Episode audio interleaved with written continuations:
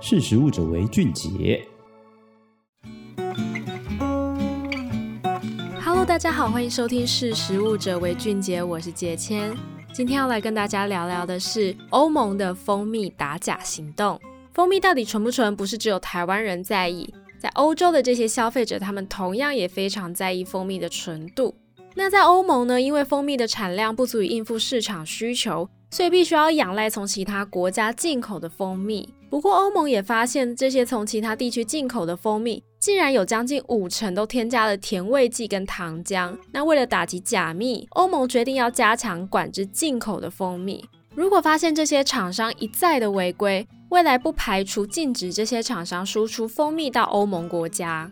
掺了糖的蜂蜜到底还算不算是蜂蜜？一直以来都是充满争议的问题哦。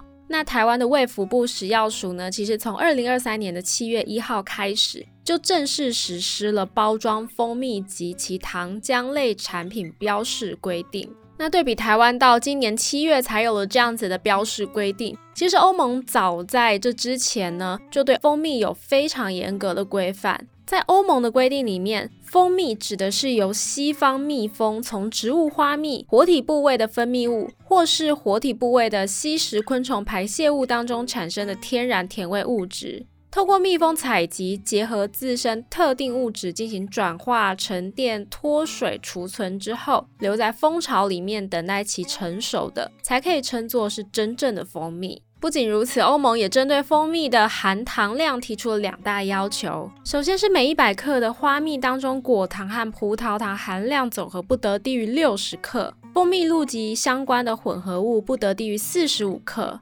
再来呢，蔗糖含量不得超过五克。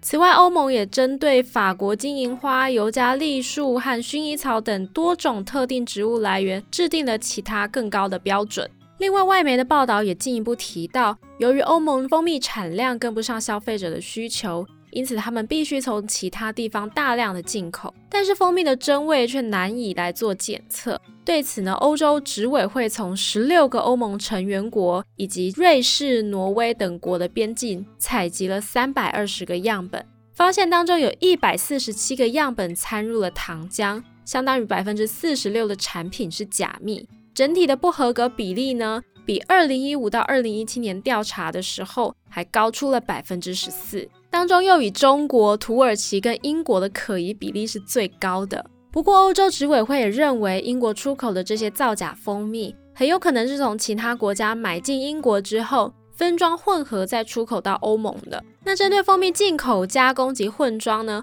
欧洲反诈欺公司调查发现，造假的行为还包含了第一个掺入糖浆以降低成本，还有人呢是在经过认可的实验室来调整蜂蜜跟糖的混合物以逃避检测。另外还有第三种是使用添加剂和色素来掩盖植物来源，第四则是伪造追溯资讯或是去除花粉来掩盖实际的产地。还有多达百分之五十七的业者，他们出口过疑似掺有糖分的假蜂蜜，而百分之六十六的业者呢，至少进口过一批可疑货物。那在接受调查的四十四家欧盟业者当中，其中七家因为贩售掺入糖分的蜂蜜也遭到裁罚。虽然假蜜的比例这么高，但是欧盟对于到底要不要禁卖进口的蜂蜜，目前仍是犹豫不决。原因是因为测试之后，他们发现有一半是合格的产品，所以呢，欧盟目前的做法就是要实施相关的检测，以利官方进行制裁，而且将在必要的时候来加强控管对欧盟出口蜂蜜的这些第三国企业名单。如果一再的违规，那这些业者呢就会被从名单中除名。那以上就是欧盟他们对于假蜜的调查以及一些对策。大家平常买蜂蜜会担心买到假蜜吗？你们又是怎么分辨真蜜跟假蜜的差异呢？欢迎大家留言跟我们分享。那以上就是今天的识食物者为俊杰，我们下次见，拜拜。